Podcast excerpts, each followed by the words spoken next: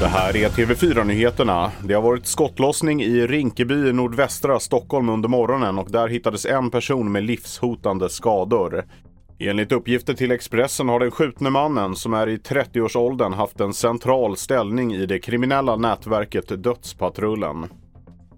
Rädda Barnen, Norska flyktingrådet och CARE pausar omedelbart allt arbete i Afghanistan. Beskedet kom på lördagen efter att talibanregeringen beordrade alla icke-statliga organisationer att inte längre anställa kvinnor.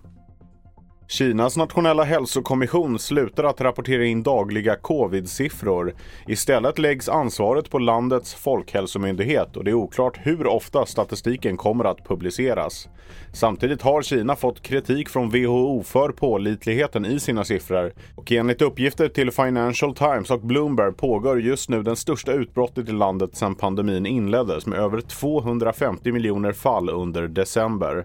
Mitt namn är Felix Bovendal och mer nyheter hittar du på tv4.se och i appen.